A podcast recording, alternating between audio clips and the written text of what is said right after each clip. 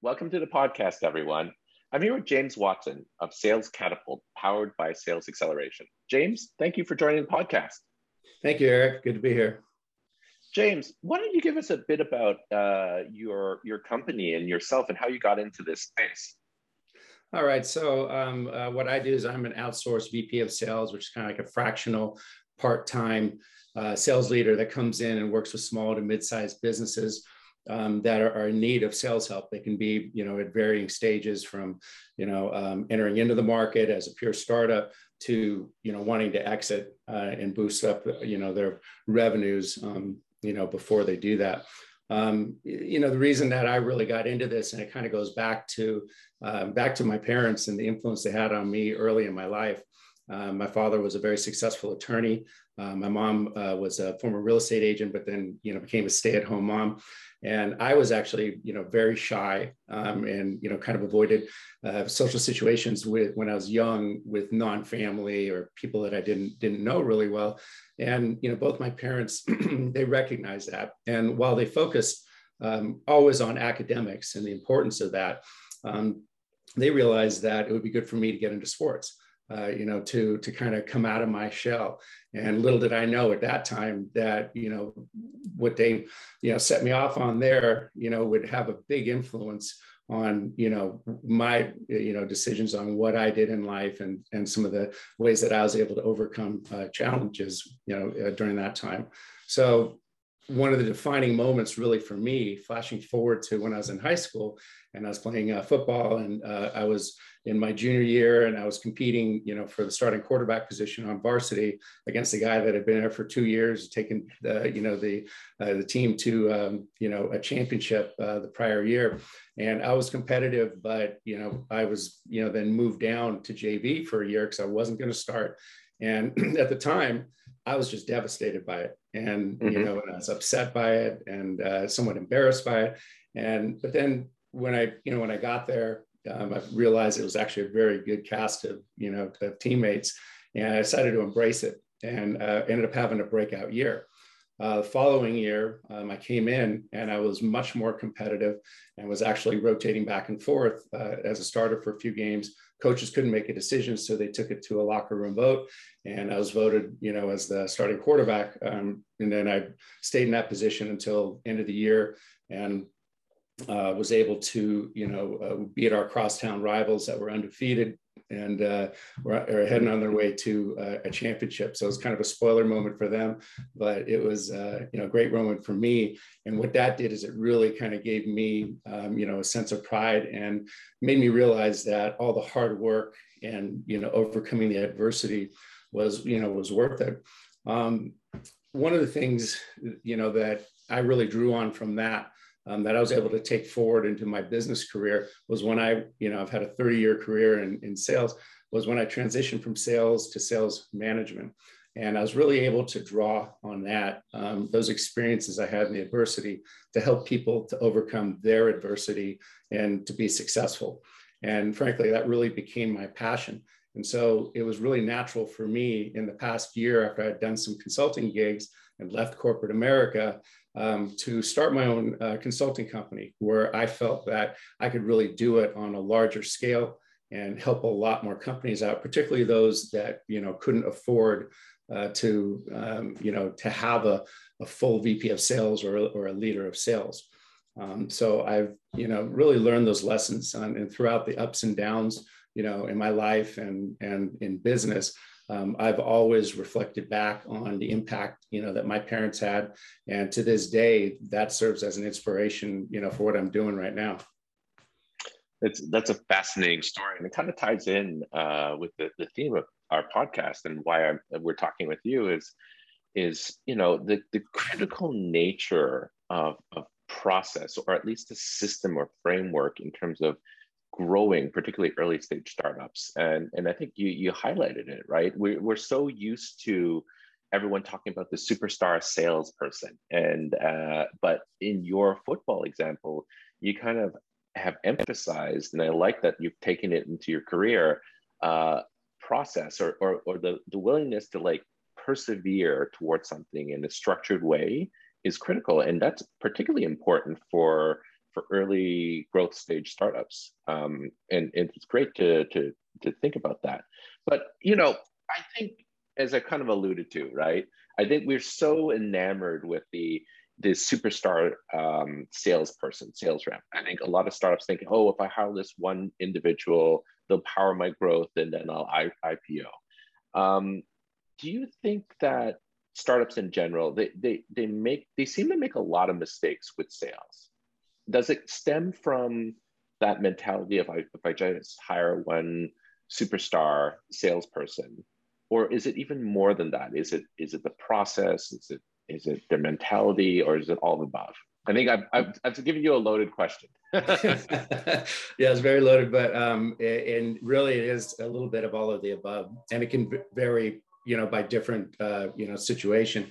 Um, there tends to be, I believe, with the startups is usually someone, you know, a man or woman with a great idea. Sometimes, uh, you know, it's a patented idea and it's something that kind of fly off the shelves initially. And whether they're funding it themselves or whether they are, uh, you know, getting, you know, VC funding, um, you know, there's a tendency to rely on whatever that product or service is to kind of sell itself and sometimes the VC even you know buy off on that. Uh, problem with that is that especially if they don't hire salesperson right away or put a process in place that they can kind of cruise along, you know, for maybe half a year, or a year, and do well. But then all, but then suddenly it starts, you know, um, plateauing, uh, and you know the the sales aren't quite where where they need to be, and it either puts stress on the individual if they funded themselves, or now they could get some outside stress, um, you know, from the VC. Interesting.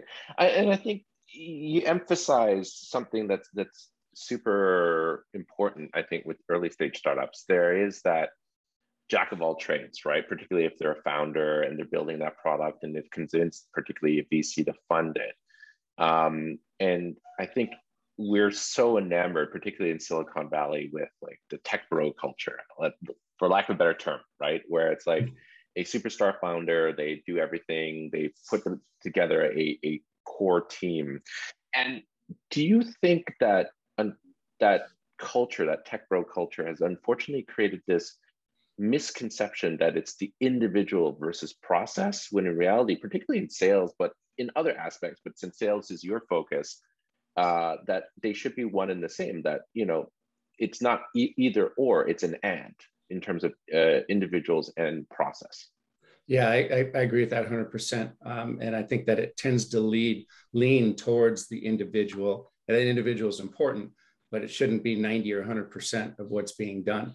Um, you know, it, it, should be an equal balance, um, you know, right out of the gate.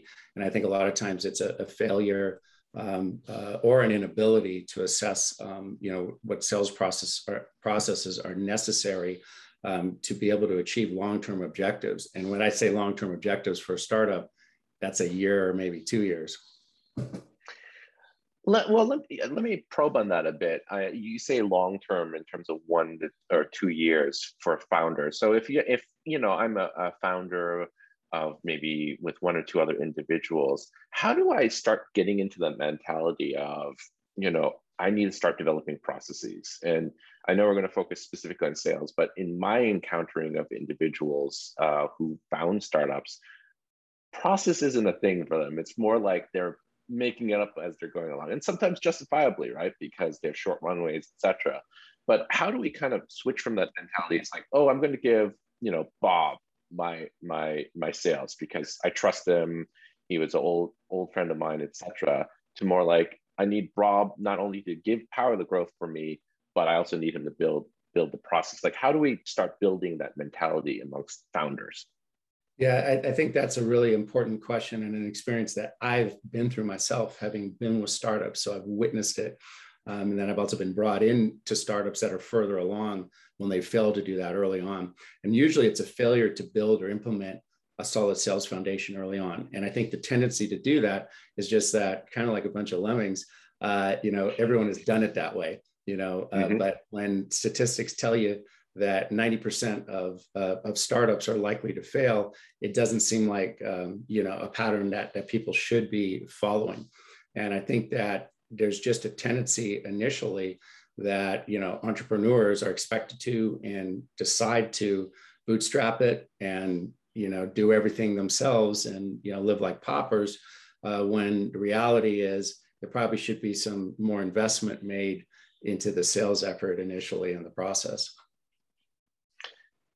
interesting let's turn to the other side. So, you know, we focused uh, in this conversation a lot on startup founders, but you've kind of brought up, and I've brought up as well, the venture capital and the investors.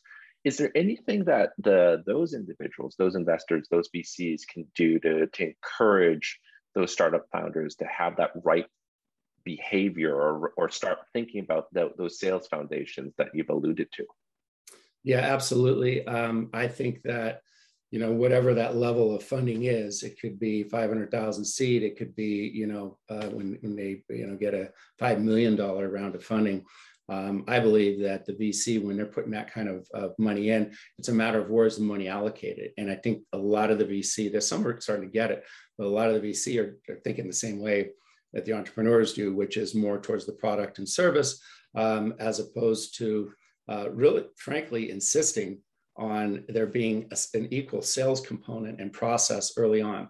Now, I think that in the past, it's always been cost prohibitive. It's been cost prohibitive, but there has been a big move kind of to the fractional outsource, not just for sales, but for HR, IT, um, you know, even legal, you name it.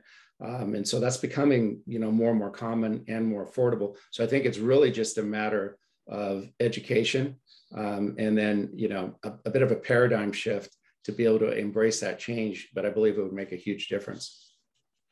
And, and you brought something up there where it that fractional model has been applied not only across, I think famously it's in HR, but it's being applied across all different, let's call them back office functions for startups. So it, sounds like there's no reason either a startup founder or a, a investor shouldn't insist on having those process available from day one so they can focus on not only building a great product and service that meets the market needs, but having an organization that um, is foundationally ready for growth. Yeah, um, I, I, believe that's absolutely true on that side of it. And then on the other side of it, one of the big challenges is always, you know, getting funding.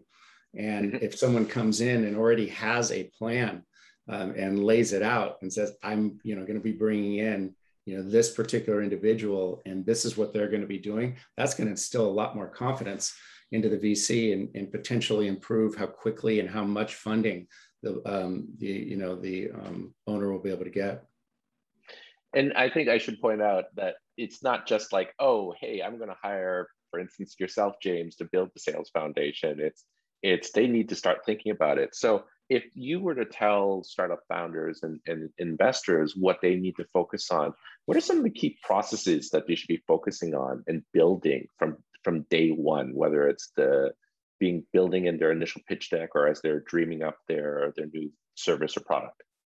Yeah, I think they, they need to uh, embrace the idea that they can get outside help and then you know to get it have the conversations and then incorporate that into what their business plan is. Because clearly if they're going to get any funding or if they're just going to be funding themselves they need to be thinking a year out three years out five years out. Well how are they going to get there? And then should they begin with a end in mind and then reverse engineer what is that going to take? Do they already know what their product or service is going to cost do they know how long the sales cycle is going to be um, you know are they going to be able to uh, get a bead on what the close rates are going to be. These are all important metrics that you can't have on an absolute basis unless you've done it before, but you can be aware of it and then make some intelligent presumptions going forward and then keep assessing and benchmarking and, and then building up that empirical data as you go along and then shift your business plan by you know by, by staying flexible I think you bring up a good point there because I've seen enough uh, early stage founder pitch decks where their growth is they just use the mathematical exponential growth mm-hmm. formula. I'm like, no, that's not realist. Particularly to your point, there's a dramatic difference between business to consumer and business to business. Business to business has longer sales cycles and there's a lot more due diligence that's done. And, and I think a lot of startup founders don't necessarily realize that. Um, I think we've talked a lot about the process, but what about when they're hiring, right? Obviously, you know, the startup founder is going to be doing it or that small team is going to be doing it initially, but when they're ready, when they're getting those investors, when you know they need someone 100% dedicated to sales, what are some of the key factors or attributes that should they be looking for in a sales individual? Yeah, so you know, right out of the gate, um, if an individual owner, you know, wants to do the sales themselves, they could get an outsourced business development rep, or you know, go to a third party that will help out with that to kind of boost things until they can get a dedicated rep. But whatever they're going to do, um, they need to evaluate and define the profile of you know what type of you know person they're going to bring in um, because they need to hire right. You want to make that first first hire the right hire uh, and one that you can uh, you know then build on and say okay this is what great looks like. We're gonna we're gonna hire more of this. And i think it's also uh, very important uh, two things are really important. One is that they fit into the culture into the belief mm-hmm. system of that company uh, so they're going to be happy and that the you know people hiring them are going to be happy. Um, and then uh, number two they need to be keenly aware of how to incentivize these folks you know, to, to be able to bring them in. And a lot of times the tendency is to go on the cheap, but you really get what you pay for when it comes to a seasoned, you know, sales rep, and they're not cheap. Um, and so sometimes that's why you, you know bring a business development rep in first. But um, it is important. It's better to spend some of that extra money up front and get the right person because uh, otherwise, you know, you're, you're you're in a position where you're still having to do a lot of the work or you know uh, compensate for you know what they're not doing. I think you you on something in in your statement but you know the attributes for hiring the the, the first uh, salesperson which is culture. So i mean what else should a startup founder be thinking about when it comes to training and instilling that culture um not i'm not talking just like the overall culture but specifically with with sales uh, because you can't always necessarily hire to your point um, multiple experienced sales reps uh, as you're growing right? Um, beyond that first individual. Uh, yeah. you may need to the train individuals uh, up uh, concerning that. Yeah yeah and that, and that goes back to um, you know uh, kind of the quandary that i think is is being faced by most startups, which is I can't afford to get that, you know, person I've got to pay 90, 100K as a base salary with two times that on target earnings right out of the gate. So I'm going to try to maybe bring someone in that's got talent. Well, who's going to assess that and who's going to bring that talent in? And then more importantly, who's going to train that talent? And then and it goes back to, well, I can't afford a sales leader. And without, you know, too shamelessly plugging, you know, what my industry does, that's kind of where the fractional comes in where someone comes in on a temporary basis and and can put together a you know a full training program and help on board and then you know uh, these types of reps go on go on the ride alongs you know be involved in in uh, week you know really conduct the, the weekly meetings and then give the executive team debriefs so that they can collaborate and feel like they're really part of the process. And I, I believe that's critically important. So it can be done but you know, typically, unless it's a, a, a you know a startup where you know the founder has a lot of sales experience and can do it themselves, they're usually going to be out of their comfort zone, uh, and then they're going to need help. That makes a lot of sense. I think you know, uh, especially a lot of founders I've met, they're very much exactly to your point. They're into the uh, old. I like to call it the old engineering mentality of if they build it, they will come right? Yeah. um and and the reality is it's like no. I mean we've seen so many examples in technology uh, where no you can build the best technologically advanced product but at the end of the day it's who has the best um, sales right in some respects or at least marketing or the holistic package let's call it right? Uh, but not to under undermine the importance of sales. Yeah. So james what I usually like to do is um, I usually give the last word to my guests. So, what are some of the things or some of the takeaways that you want our listeners to to take away from our discussion today? Yeah, well, there's a few things that I think are important um, right out of the gate, um, and, and I mentioned one of them before, which is start with the end in mind. where do you want to be you know by this time you know by, then by this time frame and are you looking to exit you're looking to be doing this you know for 20 years whatever it is um, you know kind of reverse engineering and figuring out or getting help to figure out what kind of people do you need in place? How many will you need in place? Uh, what kind of uh, you know comp plans quotas metrics uh, are going to need to be in place and how are you going to measure and assess that?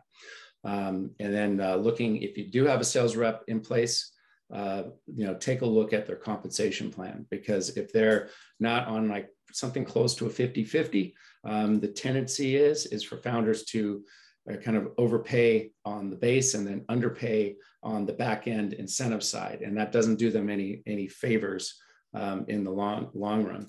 Uh, and if they and then lastly if they don't have uh, business development or salesperson in place they should get one. Excellent james if if there are founders listening to this podcast how uh, and they're interested in in you know uh, fractional sales models uh, I guess what's your contact info? Yeah, so um, my contact info, and first of all, what I uh, you know can do for anyone that comes in contact you know through this podcast is to do um, you know a free uh, ten point written assessment that I send out. It takes like a minute to complete, but it actually gives the founder immediate feedback on where they might need help, and then I get a copy of it too, and then we can have a follow up meeting um, where I'm, you know, just doing doing it as a freebie, um, where we do a 10 minute consult, have a conversation, and you know, I may or may not be right for them right now, and it may be that they need, you know, help with their funding, or maybe they need help with marketing first. In which case, I will recommend someone in my ecosystem that does that. Um, but if they, you know, uh, it, will also give them an idea of you know, maybe they do need someone like me right now, or maybe they, they will in the future. But James, this has been a fascinating discussion. I think you've re-emphasized the importance of having, I guess, the understanding of needing the sales foundations right at the beginning, right? It's not just about building the product or service, but you definitely need a great sales model uh, and foundation or empower that growth that everyone expects from the sales founder to the investor. So I want to thank you for joining the podcast and um, and uh, have our listeners uh, reach out to you. Thanks a lot, Eric. Appreciate it. Thanks, James.